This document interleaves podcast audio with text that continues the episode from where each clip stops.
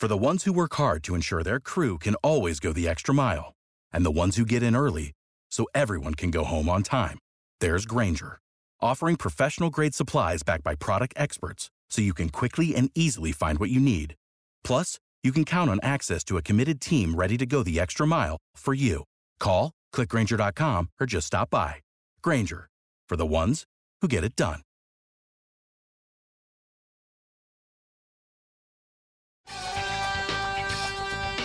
Fiaschetteria Toscana. Storie di Milan.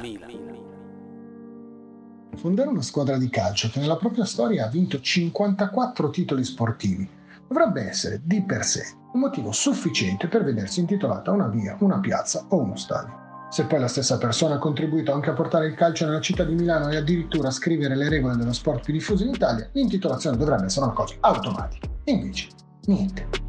Anzi, la biografia di Herbert Kilpin non parla di celebrità e di gratitudine dei contemporanei.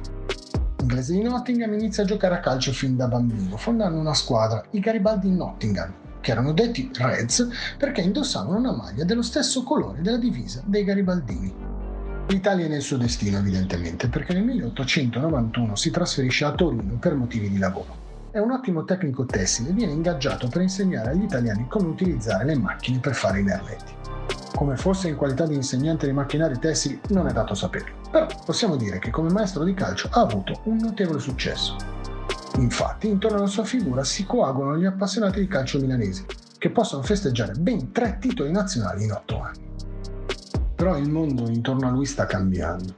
Nel montante nazionalismo italiano gli stranieri non sono più visti di buon occhio e la figura del fondatore del Milan, del primo fuoriclasse del calcio italiano, dello scrittore del regolamento del calcio, dell'arbitro, dell'allenatore, del dirigente, lentamente tende a scivolare in secondo piano. Poi, sempre più sul fondo, fino a morire solo e ad essere sepolto in una tomba dimenticata in un cimitero milanese.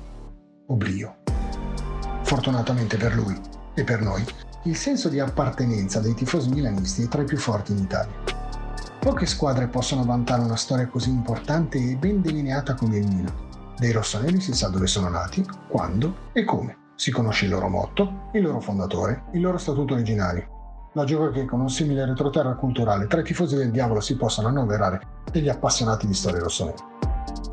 Uno di questi, Luigi La Rocca, è stato così ostinato da trovare la sepoltura di Herbert e chiederne la traslazione al cimitero monumentale e poi l'inserimento del suo nome nel famiglia di Milano dove sono elencati tutti quelli che alla città del Milan hanno dato lustro.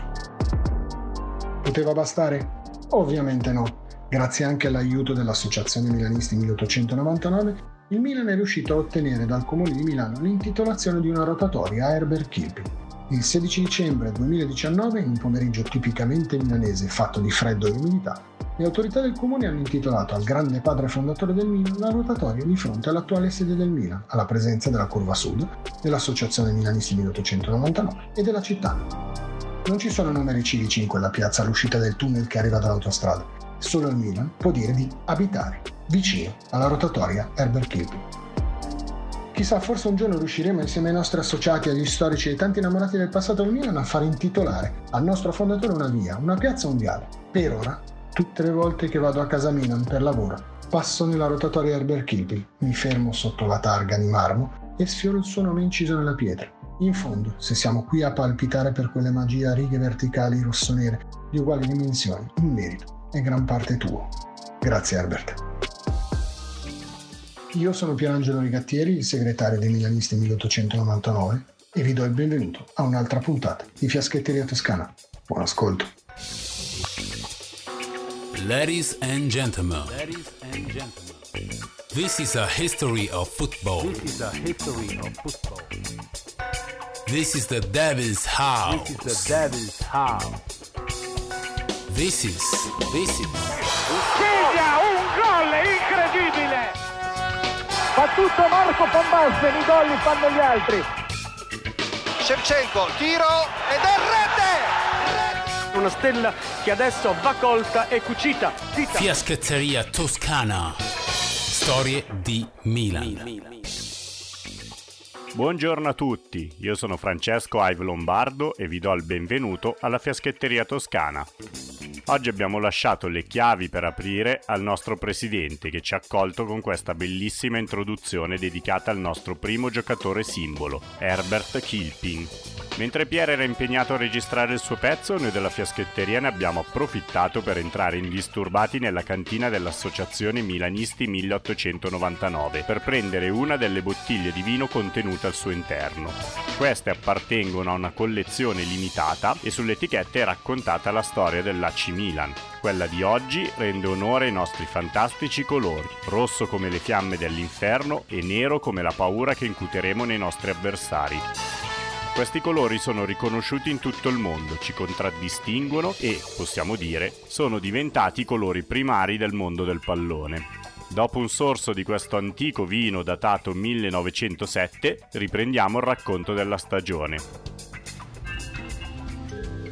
Prima di passare al campionato di prima categoria, parliamo di altri due tornei disputati sul territorio nazionale. Il 20 gennaio parte il campionato di seconda categoria. In questa competizione partecipano le riserve delle squadre della prima e le squadre cosiddette provinciali, ossia quelle che, spesso per motivi economici, vengono meno in contatto con gli inglesi e, proprio per la mancanza di giocatori provenienti dalla terra di Albione, sono considerate più deboli. La formula è sullo stesso modello del campionato maggiore, eliminatorie, gironi regionali e le rispettive vincenti partecipano a quello finale. Nel girone ligure-toscano è la Virtus Juventusche ad avere la meglio sul Genoa. In quello piemontese la Pro Vercelli a spuntarla su Juventus, Torino e Virtus Torino. Mentre in quello lombardo il Milan pareggia con l'US milanese e Ausonia e la squadra bianconera ad approdare nel girone finale dopo la sfida con l'FC Bergamo. Causa ritiro della Virtus dopo la sconfitta con la compagine piemontese, il campionato si decide all'ultima partita. Il 5 maggio la Provercelli sconfigge l'US milanese e si aggiudica il trofeo. Questa vittoria infonde coraggio ai bianchi e decidono di iscriversi tra i grandi la stagione successiva. In effetti i vercellesi diventano protagonisti del calcio italiano vincendo 7 campionati dal 1908 al 1922. Durante il loro esordio nella massima serie portano a casa il loro primo campionato italiano di prima categoria. Come mai specifico italiano? A fine della stagione 1907 avviene una profonda scissione nel calcio nazionale. La FIF, Federazione Italiana del Football, decide di italianizzare il campionato escludendo i giocatori stranieri. Questa decisione penalizza tutti i football club, ossia quelle squadre fondate da giocatori inglesi, dando più risalto alle unioni sportive formate completamente da giocatori nostrani. Il 20 ottobre del 1907, durante l'assemblea organizzata dalla federazione, il presidente dell'Andrea Doria propone di creare due competizioni parallele, il campionato italiano giocato solo da giocatori nazionali e uno federale dove è possibile schierare anche gli stranieri. La reazione dei club storici è durissima, non accettano il fatto che le proprie squadre non possano partecipare al titolo italiano e decidono di ritirarsi. L'anno successivo i grandi club decidono di attuare una protesta diversa e più incisiva rispetto a quella dell'anno precedente. I football club si iscrivono tutti al campionato federale per sminuire l'importanza di quello italiano. Nell'assemblea del 1909 si decide di riunificare i due campionati, questa presa di posizione da parte del Milan Cricket and Football Club porta dietro degli strascichi. Nel marzo del 1908 alcuni dirigenti dissidenti prendono al balzo l'occasione, escono dalla società e fondano quella che rimarrà per sempre la terza squadra di Milano. Avete presente quella coi colori nero-azzurro, quella lì. Il gioco del calcio prende sempre più piede e non può più essere una questione solo del nord Italia. Infatti nel 1907 viene disputato il primo campionato romano aperto a tutte le squadre della capitale. Il torneo è diviso in due categorie, la prima dove giocano CS Virtus, Roman e Lazio, la seconda a cui sono iscritti Atalanta Roma, Juventus Roma e le seconde squadre di Lazio, Roman e CS Virtus. Le vincitrici delle due competizioni sono Lazio e Juventus Roma.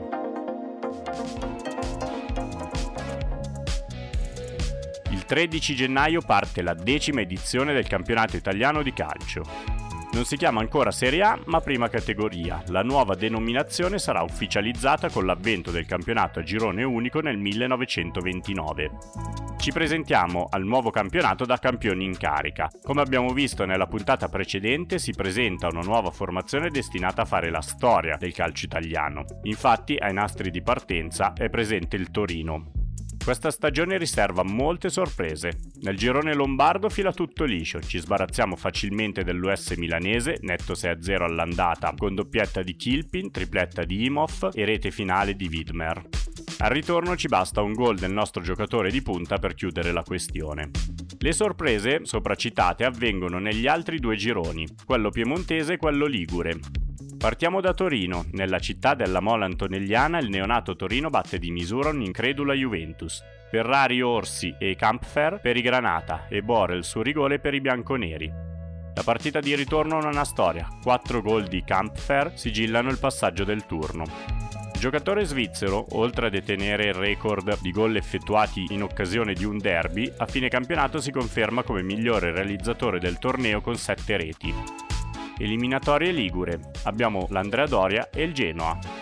I Grifoni vengono fondati nel 1893 e sono la squadra più longeva tra quelle ancora in attività. I primi tre campionati della storia italiana sono esposti nella loro bacheca e dopo un anno di pausa ne vincono altri tre di fila, quello del 1902, 1903 e 1904. Da dieci anni a sta parte sono sempre arrivati a contendersi la vittoria al campionato nel girone finale. Le cose stanno cambiando. Il 13 gennaio la partita tra i due club di Genova finisce 1-1. Il 3 febbraio succede l'impensabile. Il Genoa viene abbattuto sotto i colpi dell'Andrea Doria. 3-1 e per la prima volta i rossoblù non partecipano alla fase finale. Durante la primavera del 1907 viene introdotta una nuova competizione che farà la storia dello sport italiano e non solo.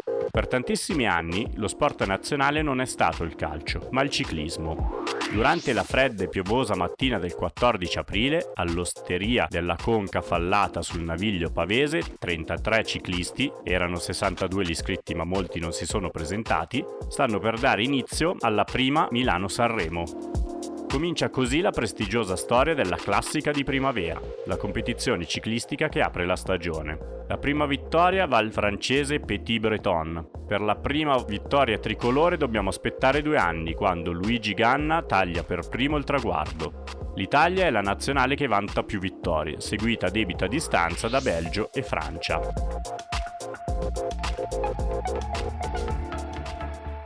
Il 10 febbraio incomincia il girone finale. La partita d'andata tra Andrea Doria e Torino finisce 0-0. La giornata successiva ci vede di fronte al Toro. Anche qui finisce in pareggio, 1-1. 17 marzo ci troviamo davanti i Liguri. Partita nettamente dominata dai rossoneri con un 5-0 finale che non ammette repliche. 24 marzo parte il ritorno. Nella prima gara pareggiamo 2-2 sempre con il Torino. Arriviamo a giocarci la partita decisiva il 7 aprile. Se battiamo l'Andrea Doria siamo campioni per la terza volta.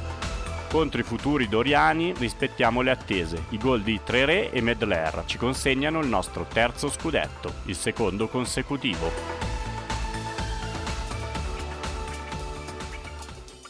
Come già accaduto in altre puntate, per l'immagine rappresentativa della stagione non prendiamo quella strettamente legata a quell'annata, ma scegliamo una foto di un altro periodo storico che richiami a quella vittoria. Prendendo spunto dall'introduzione del nostro presidente, abbiamo optato per la presentazione della rotatoria dedicata al nostro capitano Herbert Kilping davanti a casa Milan, un gesto doveroso verso un grandissimo personaggio che tanto ha fatto per i colori rossoneri e per il calcio italiano in generale. Dopo questo omaggio al nostro primo giocatore simbolo siamo arrivati alla fine. Vi salutiamo dandovi appuntamento alla prossima puntata. Come sempre, forza mi! Fiaschetteria Toscana. Storie di Milan.